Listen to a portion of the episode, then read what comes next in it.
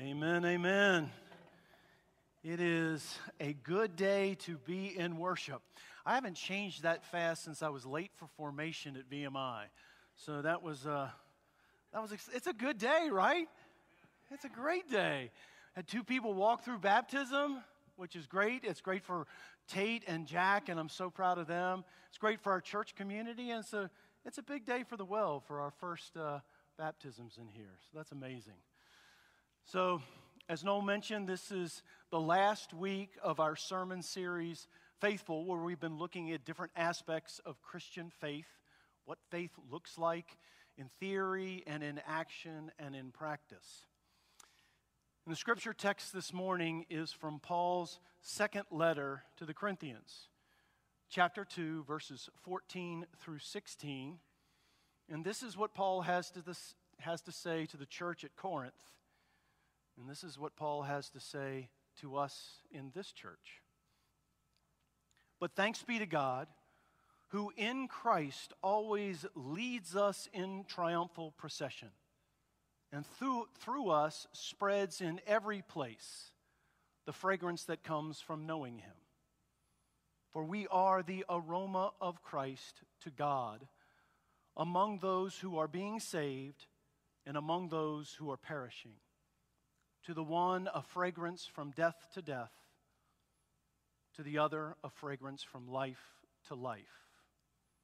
Who is sufficient for these things?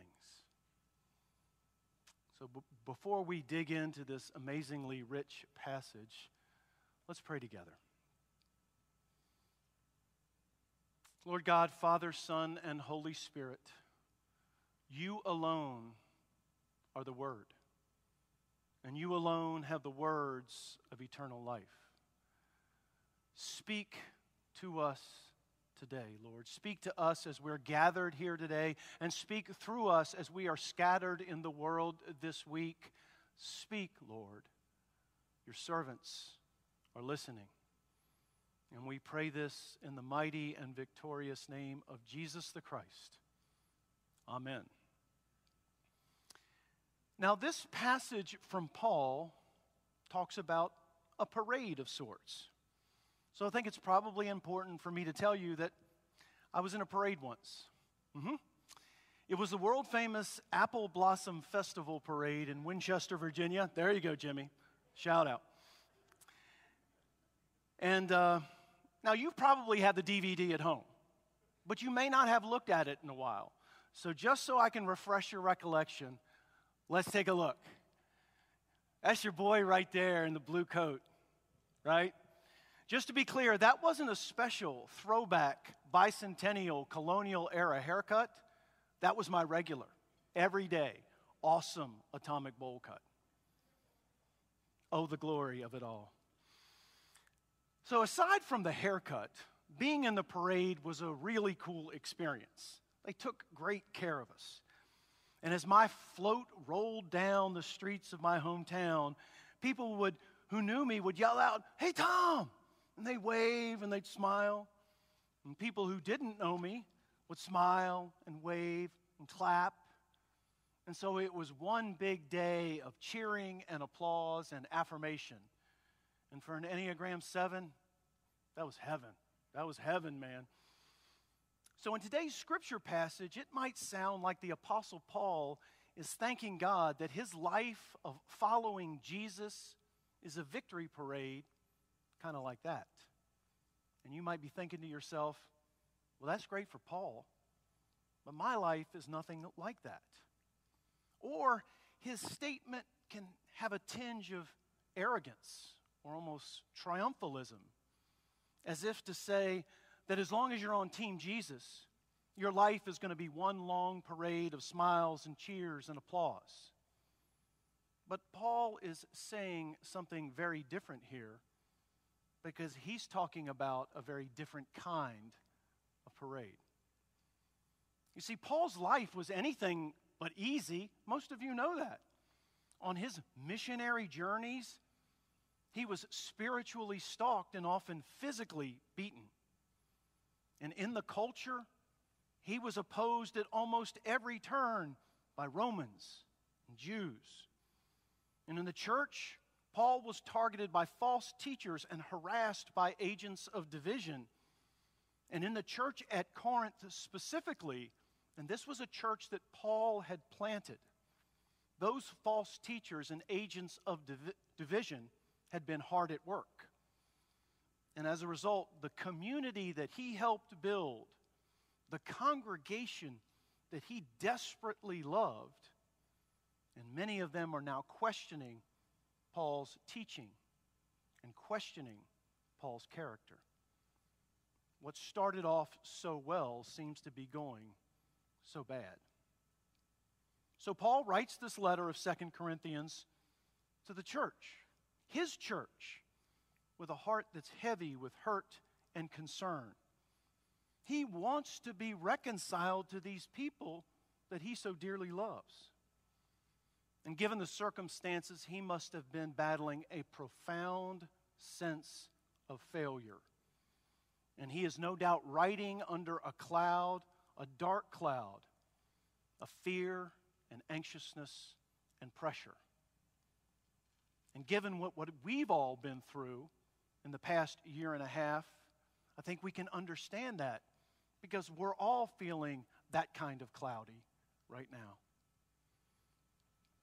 And so when you consider all of this, it's even more remarkable that from the midst of that kind of dark shadow, Paul would bust forth with a statement that says, But thanks be to God, who in Christ always leads us in triumphal procession. What's Paul talking about? Where's the triumph? How can Paul give thanks in the grip of toil? How can he declare victory from the depths of doubt? And exactly what kind of Thanksgiving parade is Paul talking about anyway? Well, Paul has in mind a Roman triumphal procession, something that the people of Corinth, the Roman city of Corinth, would know very well. You see, after an important military victory, a conquering Roman general would be given the highest honor of a military parade through the cheering streets of Rome. It was basically an ancient ticker tape parade. And the victorious general would ride in this enormous chariot that was pulled by four white horses. And he would be preceded by temple priests swinging pots of fragrant incense to fill the air with the scent of victory. And before him would be driven a long line of defeated leaders and warriors, the once proud enemies of Rome, who are now publicly displayed as prisoners and slaves. And ultimately, many of those captives and slaves would be led into the temple of Jupiter and offered as sacrifice or sent into the Colosseum to die in the games. And all of this, this enormous spectacle, was to proclaim the power of the emperor and the glory of the empire. But Paul takes this familiar cultural image and he flips it on its head. And in doing so, Paul doesn't portray himself as the conquering general. No, that role is left to Christ. But rather, Paul portrays himself as the conquered slave. You see, Paul never forgot that he was once an enemy of Christ, a persecutor of the church. And on the road to Damascus, where he was going to seize Christians and arrest them and force them into prison, the resurrected Christ confronted Paul and defeated him. But Christ defeated Paul with grace rather than force. He mastered him with mercy rather than might. Paul was conquered by Christ's love and taken captive by Christ's compassion. And indeed, after that encounter, Paul's favorite title for himself in all of his letters is Paul, a slave to Christ. Now, our sensibilities are so shaped by our times and the ways of our world that we struggle to make sense of many of these statements. And moreover, this doesn't sound like the victorious Christian life that many of us were promised, and it certainly doesn't sound like the victorious Christian life that many of us are hoping for. But as Pastor David Strain puts it, so many people in the church have a view of the victorious Christian life that really takes its cue from Disneyland and not the Bible. Because there's a ride at Disneyland called Pirates of the Caribbean. You ever been there? You ever been on it? So you get on this boat and you go through a dark tunnel, and then you're confronted by all these strange enemies that lunge at you from the darkness. They're wielding giant swords or brandishing huge pistols, and cannonballs are fired in all directions and they're splashing in the water around you. But because it's Disneyland, you can sit back and enjoy the ride because you know that none of it's real and you're never going to get hurt. And that version of the victorious Christian life presents Christians as somehow untouchable, where we wield the power of God according to our desires. And we wield it confidently and triumphantly so that we shrug off all challenges and bust through all obstacles and avoid any kind of danger. But if that is the victorious Christian life, then Paul didn't know anything about it. Because Paul went from real battle to real battle, experiencing real disappointment and real setbacks and real pain. Paul knew something about the victorious Christian life that very often it doesn't feel, well, very victorious. For Paul, the triumphal procession of Christ is nothing like Disneyland and it's nothing like Rome. Because in this parade that Jesus leads, it's not about being successful, it's about being faithful. And in this parade, we're called to suffering rather than comfort, and service rather than supremacy.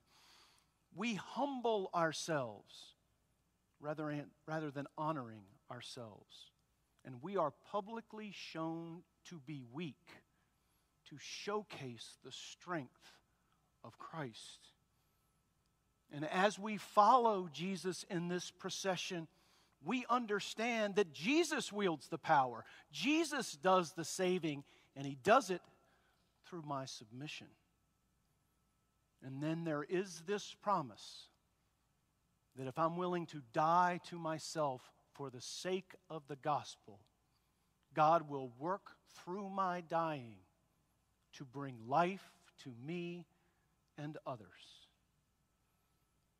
And that's why, through all of his trials, Paul is inexplicably able to give thanks and rejoice because he knows, he knows that in this Jesus parade, his weakness is not going to be wasted. And his pain, it isn't pointless. And contrary to the way it appears, his suffering and submission don't suggest some sort of failure. Instead, they are the very means by which God is going to display the majesty of King Jesus and the glory of the kingdom of God. Paul knew very well from experience, and most of us know from experience, that the way of Jesus is still very much opposed. And this just in following Jesus is still hard. And there are days of frustration and seeming failure, days that taste very much like defeat. But Paul's grateful faith enables him to see into the present darkness, to see moments of victory, like this moment when people walk through the waters of baptism to experience new life in Christ. People are healed by the power of Christ and given freedom from hurts and habits and hang ups that have dominated half their lives. Paul's grateful faith enables him to see through the present darkness into the ultimate victory of Christ. And Paul knows that whatever parade that you're a part of, and we're all part of some parade, that parade is taking you somewhere. Caesar's parade, the parade of the world, it looks like the high life, it looks like the good life. But Paul says that is the parade that leads to death. But this Jesus parade, the one that looks so much like dying and submission and failure, that's the parade that actually leads to life. And according to Paul, when we grasp these realities, when we embody them and express them, something amazing happens. We become the, the aroma of Christ. Doesn't that sound awesome? Dude, if that was a cologne, I would definitely buy that. Well, what exactly is that? Now, the word that Paul uses here is the same word that's used in the Old Testament to reference burnt animal sacrifices. So, for example, in Genesis 8, when God has brought Noah through the flood and Noah's getting out of the ark, as an act of gratitude, he offers a burnt animal sacrifice, a thanksgiving sacrifice to God. And scripture says that the smell that went up from that sacrifice was pleasing to the Lord. The book of Leviticus has 16 references to burnt animal sacrifices where we are told that the smell that rises up was pleasing to the Lord. Indeed, Paul's memory is probably full of that smell, that smell of animal sacrifices coming from the temple in Jerusalem, thanksgiving offerings that were meant to be pleasing to the Lord. And you know that smell, and you probably like that smell too. That's the smell of grilling out. That's the smell of a barbecue. That's what it is. Now, recent research at Harvard confirms the strong connection between certain smells and how they're linked to memory and emotion. That a particular scent can almost make you feel and experience a past event. So for me, that grilling out smell takes me back to summer days when I grew up in Winchester. And on many of those days, I would be playing tennis in the high school tennis courts that were just through my backyard. A lot of times I'd be playing with Jimmy Cook, who sits right out there. And even though I was on those tennis courts, I could hear, I could smell, I could smell the hamburgers that my dad was cooking at the dri- in the driveway. And I'd want to play right up until we had to go back for dinner. And when dinner was ready, my dad, he would just stand in the driveway and he would yell out, Tombo, Dinner's ready. Come on home. And we would gather up our stuff and run off the court and run through the backyard right onto the screen porch. And we'd eat dinner together. And to this day, when I smell those aromas just right, I half expect to hear my dad call out, Dinner's ready. Come on home. It's a powerful smell, a pleasing aroma that reminds me of home and family. And according to Paul, when we offer ourselves as living sacrifices to God, we can actually remind God of the sacrifice of Christ. We become the aroma of Christ. As we carry the, go- the good news of the gospel to a lost world, we are the aroma of Christ. When we offer the healing of Jesus to others, we are the aroma of Christ. When we make sacrifices of our power to help the powerless, we are the aroma of Christ. When we intercede for others in prayer, when we make hard choices to put others ahead of ourselves, when we work for justice and peace in the name of Jesus, when we give rather than hoard, and when we risk rather than protect, and we reach out in faith rather than shrinking back in fear, we are the aroma of Christ. Paul sums this up so well in Ephesians 5 when he says, Therefore, be imitators of God as beloved children and live in love as Christ loved us, loved us and gave himself up for us. And here it is a fragrant offering and sacrifice to the Lord. By the grace of Christ, filled with the love of Christ, we can become the aroma of Christ. So let me ask you have you ever smelled the aroma of Christ on another person? Have you ever met somebody who changes the atmosphere in a room just by walking in? There's a guy I used to work with, and the only way I can describe it is he just simply smelled like Jesus. I mean, everyone knew he was a Christian. He wasn't shy about it, but he wasn't pushy about it. But this guy was practically famous at our company because he wrote handwritten birthday cards to every single person in the home office every year. All 400 of them. He was so generous and so gentle and so kind and so loving that whenever people came to a meeting that he was in, he changed the whole dynamic. And people became better versions of themselves. And he was just actually a low level manager but he had impact on folks that were way above him on the corporate ladder. Senior vice presidents and corporate officers would come to meetings and they would become more humble because he was humble. Difficult people became more peaceful because he was peaceful. Rude people became kinder because he was kind. Impatient people became more patient because he was patient. And some people in that company came into a saving knowledge of Jesus Christ because of his gracious and winsome witness.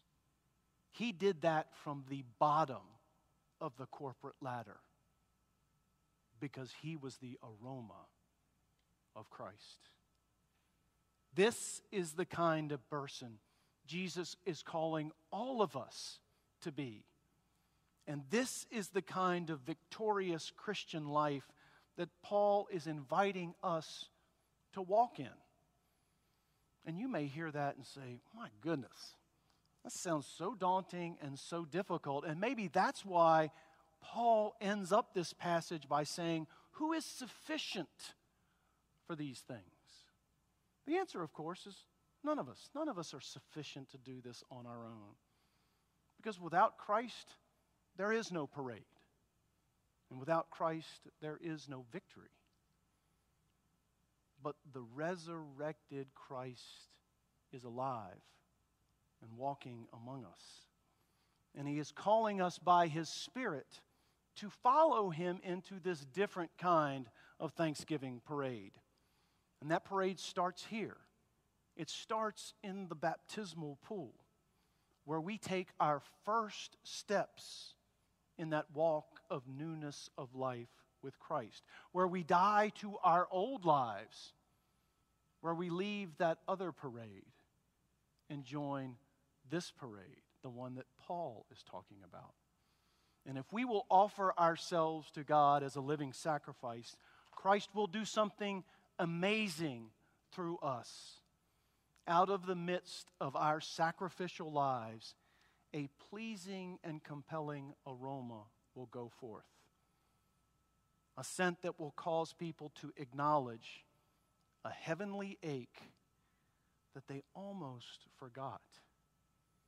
And with their spirit full of that sweet aroma, they might just be able to hear their heavenly Father call out to them Dinner's ready. Come on home. Can you hear it? Can you smell it? Be the aroma of Christ. Amen.